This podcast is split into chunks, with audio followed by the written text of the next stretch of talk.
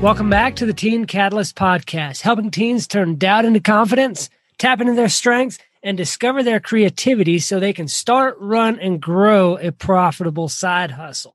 Today, I want to share with you a quote that I came across.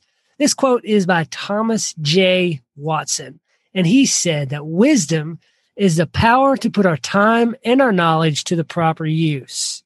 Let me read that again. Wisdom is the power to put our time and our knowledge to the proper use. So how can we use wisdom? We know that we have time and we know that we have knowledge, but what is the proper use?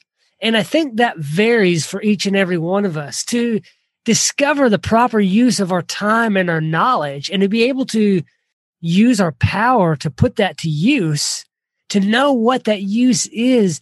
You have to really dive into yourself. You need to understand who you are and who you want to become.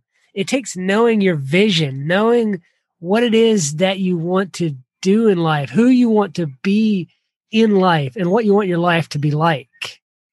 All right, I was interrupted for a second, had to step out for a minute, but we were talking about wisdom and how wisdom is the power to put our time and our knowledge to the proper use. So, what is that proper use?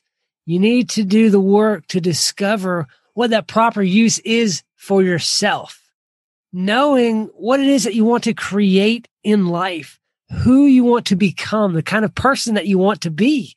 That is what it takes to know where to put the time and knowledge, to where and how to use that, how to implement the wisdom, how to become wisdomous, for lack of a better word and using that power to put your time and knowledge to the proper use of creating your vision, of bringing your vision, bringing the life that you want to live into reality. First, you have to create it in your mind. You have to dream it. You have to think of it. Then maybe you write it out. Maybe not. Maybe you just get to work doing the first step it takes to making what you want happen toward to bringing that into reality, taking it from thought to action. First, you have your circumstances or where you find yourself, what you're doing, where you're at in life. Then you have the thoughts about that. You have the thoughts about your future, about your past, about what you want to create, what you want to overcome.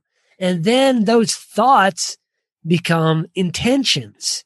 You know, you have to decide which of those thoughts you want to bring into reality. Those thoughts become intentions. Then it becomes action. Those intentions get turned into actions. You have to take that step. You have to make the leap into implementing those thoughts and those intentions. And that becomes your reality. Actions dictate your reality. Circumstances, mm-hmm. thoughts, intentions, actions, reality. See you on Friday. Do good work.